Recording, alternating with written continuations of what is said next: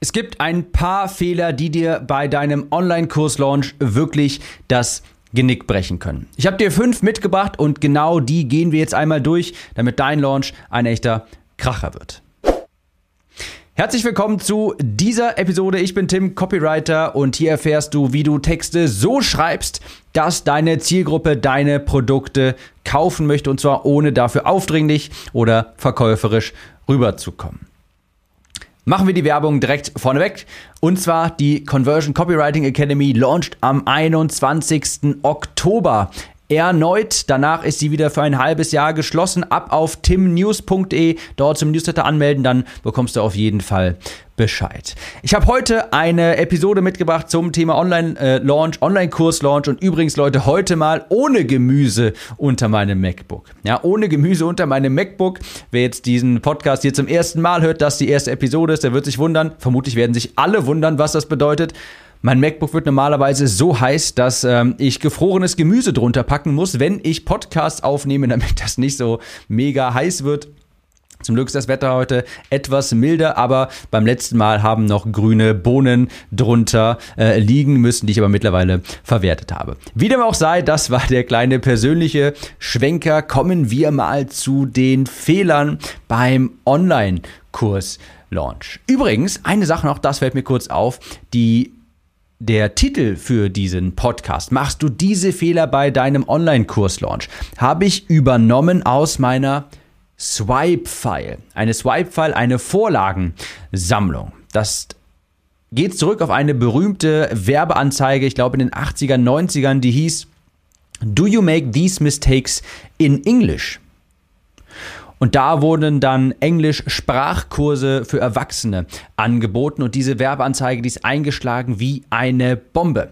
Und diese Headlines, diese Überschriften, die habe ich übrigens vor kurzem auch thematisiert in der Podcast-Episode, Episode 247. Da stelle ich dir richtig, richtig gute Überschriftenvorlagen, Headlines vor. Unbedingt nach dieser Episode mal anhören. Funktioniert garantiert. Episode 247. So, lange Rede, kurzer Sinn. Fangen wir an. Fünf Fehler beim Online-Kurs und Fehler äh, beim Online-Kurs Launch. Und Fehler Nummer eins, und zwar ist, dass du anbietest was du verkaufen willst, statt dem, was andere kaufen wollen.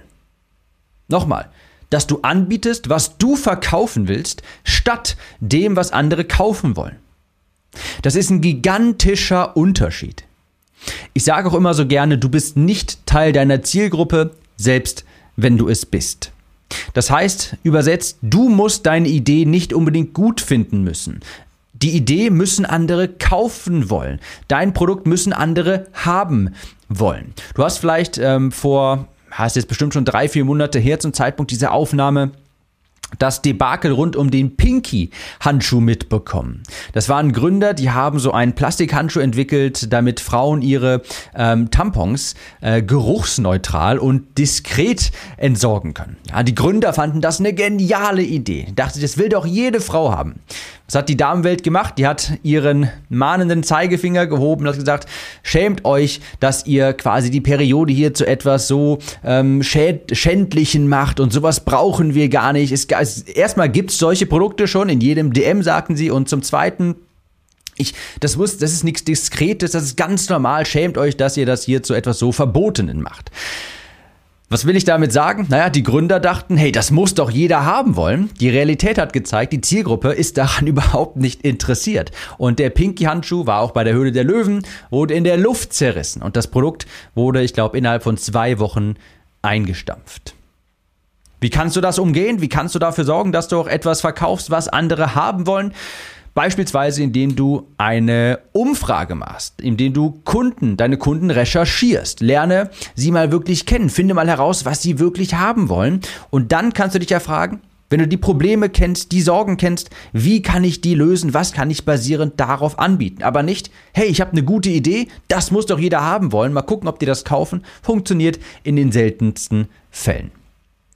War bei mir übrigens nicht anders. Damals, als ich abgenommen habe, was habe ich gemacht? Ich war ein junger, äh, 18-jähriger Mann, der äh, stark übergewichtig war und ich habe natürlich ganz andere Interessen als die Zielgruppe, die meist in Abnehmprodukte investiert. Ich war 18, jung, ich fand Bodybuilding, Bodybuilding total faszinierend. Ich wollte fünfmal die Woche ins Fitnessstudio, ich wollte nur Reis, Brokkoli und Hühnchen essen, aber die normale Zielgruppe, die will das gar nicht. Ja, ich wollte unbedingt aussehen wie ein Bodybuilder, aber die normale Zielgruppe für solche Produkte, die finden Bodybuilder meistens ekelhaft. Die wollen nicht jeden Tag dasselbe essen. Die wollen doch nicht fünfmal die Woche schwere Gewichte stemmen. Also ist mein Produkt damals, das war natürlich auch dementsprechend aufgebaut, ist total gefloppt. Ich habe verkauft, was ich verkaufen wollte, statt dem, was andere kaufen wollten. Also ganz wichtiges Learning, ganz wichtigen Fehler, den du vermeiden musst. Punkt Nummer zwei, zu spät anzufangen, deine Liste zu füllen. Man könnte auch sagen, du bist nie nicht im Launch-Modus. Schau, dass du früh genug E-Mails sammelst, deine Liste auffüllst, auch wenn der Launch vielleicht noch vier, fünf Monate in der Zukunft liegt. Du musst permanent E-Mail-Listen auf, deine E-Mail-Liste aufbauen, permanent für mehr Leute auf deiner E-Mail-Liste sorgen und mach nicht zu lange Urlaub nach deinem Launch. Klar, wenn der vorbei ist, wenn die stressige Zeit vorbei ist, klar, lehn dich kurz ein bisschen zurück, aber fang nicht an, irgendwie groß Urlaub zu machen. Ich meine im Sinne von ähm, nicht mehr dich um Listbuilding zu kümmern. Denn das wird dir später, ähm, wird dir, kann dir später potenziell das Genick brechen. Denn du willst nicht immer wieder an dieselbe E-Mail-Liste launchen, weil irgendwann hat dann jeder gekauft, der kaufen möchte. Und wenn da keine neuen Leute draufkommen, naja, dann verkauft sich das Produkt irgendwann auch nicht mehr so. Also, du brauchst neue Kontakte. Deshalb ähm, ist einer der größten Gründe, warum Launches dann nicht mehr so gut laufen, warum die komplett in die Hose gehen, weil eben keine neuen Leute hinzugekommen sind, denen du das Produkt präsentieren kannst. Stell dir mal vor, du müsstest nach jedem Launch wieder bei Null anfangen. Deine Liste wäre wieder auf Null. Nach jedem Launch. Und du könntest nur an neu gewonnene Kontakte launchen. Dann siehst du auf einmal, wie wichtig das ist, sich direkt auch wieder danach, nach dem letzten Launch, um neue E-Mail-Adressen um neue Listen äh, zu kümmern. Also, nicht zu spät anfangen, deine Liste zu füllen, habe ich beim zweiten Launch gemacht. Ähm, ist mir dann zu spät aufgefallen und musste dann äh, mit sehr viel Facebook-Ads gegensteuern, mit sehr hohen Budgets und auch äh, relativ knapp. Hat nach am Ende des Tages noch alles funktioniert, war ausverkauft, aber es war stressiger, als es hätte sein müssen. Und deshalb ganz wichtig, nicht zu spät anfangen, die Liste wieder zu füllen. Punkt Nummer drei, solala E-Mails zu schreiben. Das ist wirklich ein gigantischer Hebel. Ich bin mir sicher, ich könnte deinen jetzigen Launch direkt um 50, 100 Prozent verbessern durch bessere E-Mails. Denn ich sehe, die meisten investieren da nicht wirklich Hirnschmalz rein. Die schreiben solche E-Mails wie, also wenn man dann launcht, wenn der, wenn das Produkt, das Coaching, der Kurs, was auch immer zu kaufen ist, kommen solche E-Mails wie, hey, mein Kurs ist da, das hier ist enthalten und hier kannst du ihn kaufen.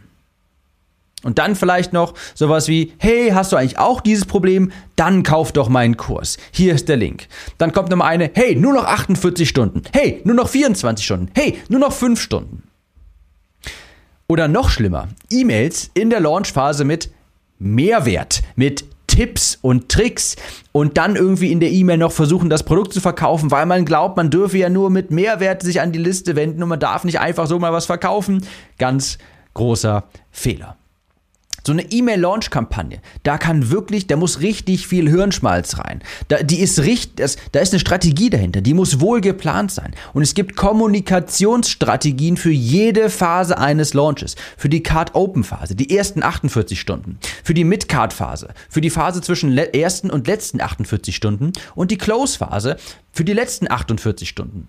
Je nachdem, in welcher Phase du dich gerade befindest, musst du die Menschen anders ansprechen. Du musst Einwände entkräften und es gibt komplette Kampagnen dafür, wie du so eine solche Launch-Kampagne äh, aufbaust. Mit Vorlagen übrigens in E-Mails, die verkaufen, meinem E-Mail-Kurs, der in der Academy enthalten ist. Und wie gesagt, die launch am 21.10. wieder ab auf timnews.de. Dort eintragen, dann erfährst du das. So, den Werbeblock, den muss ich hier kurz einbringen. Und ich habe auch eine kleine Case Study, die jetzt demnächst hier auf dem Podcast erscheint, von einem Teilnehmer meiner Academy. Der hat genau das umgesetzt. Diese Launch-E-Mails, die Vorlagen, die ich in meinem Kurs da habe, der Adrian, und der hat seinen Umsatz nach der Academy bei dem nächsten Launch um 76 Prozent gesteigert. Um 76 Prozent.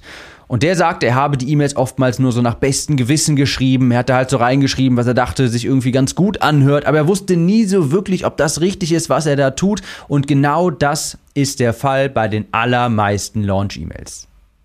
Es ist ein sehr großer Fehler, in deinen E-Mails nur auf das Produkt hinzuweisen oder noch schlimmer, Mehrwert zu geben im Sinne von Tipps und Tricks und hier, dann kauf jetzt mal.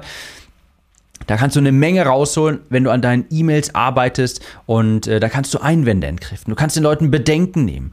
Oder auch ein schlimmer Fehler, zu früh auf den Countdown-Timer einzugehen. Also die E-Mail-Kampagne selbst, da kannst du eine Menge, Menge rausholen. Das ist ein ganz großer Hebel, den du da bedienen kannst.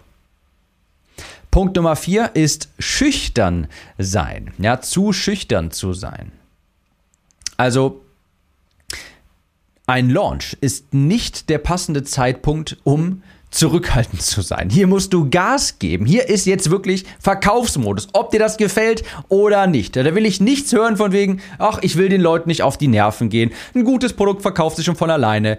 Nein, tut es nicht. Ein Launch ist eine heiße Phase, ist Verkaufsphase. Da bist du an der falschen Adresse, wenn du jetzt hier sagst, ich will Leute nicht nerven und was weiß ich nicht was. Das ist ohnehin ein Mindset-Problem. Menschen tragen sich bei dir ein, weil sie von dir hören wollen, weil sie hoffen, dass du ein Problem für sie lösen kannst. Du gehst den Menschen nicht auf die Nerven. Und wenn, dann tragen sie sich aus und das auch etwas Gutes, weil du willst gar nicht jeden auf deiner Liste. Es sollen sich die Menschen austragen, denen du gar nicht helfen kannst. Und ohnehin, du wirst merken, selbst wenn du sagen wir, zwei, drei E-Mails am letzten Tag schreibst bei deinem Launch, du wirst die abenteuerlichsten E-Mails zurückbekommen. Die Menschen werden sagen, ach, ich habe das gar nicht mitbekommen, dass hier so ein Launch ist, obwohl du jeden Tag eine E-Mail geschrieben hast und am letzten Tag sogar drei. Oh, kannst du vielleicht mal eine kleine Ausnahme machen? Oh, irgendwie ist mir das nicht ganz aufgefallen. Mein Hamster, der hatte das linke C, den linken C, hat er sich ganz komisch gebrochen. Ich musste zum Tierarzt, habe den ganzen Launch gar nicht mitbekommen. Kannst du nicht eine kleine Ausnahme machen? Also, du kannst wirklich fast nicht genug E-Mails schicken. Also Fehler Nummer vier, zu schüchtern sein. Ein Launch ist keine Phase, wo du zurückhaltend bist, ganz im Gegenteil. Punkt Nummer fünf, keine Samen säen. Ja, keine Samen säen. Was ich damit meine ist, die Menschen musst du natürlich vorher auch heiß machen. Und zwar auch lange vorher. Zwei, drei Monate vor dem Launch immer wieder mal darüber sprechen. Erwähnen. Das Datum wiederholen. Beispielsweise, dass die Conversion Copywriting Academy am 21.10.2021 erneut launcht. Das ist ein wichtiges Instrument, um die Leute natürlich auch darauf vorzubereiten. Hey, hier gibt es auch bald was zu kaufen.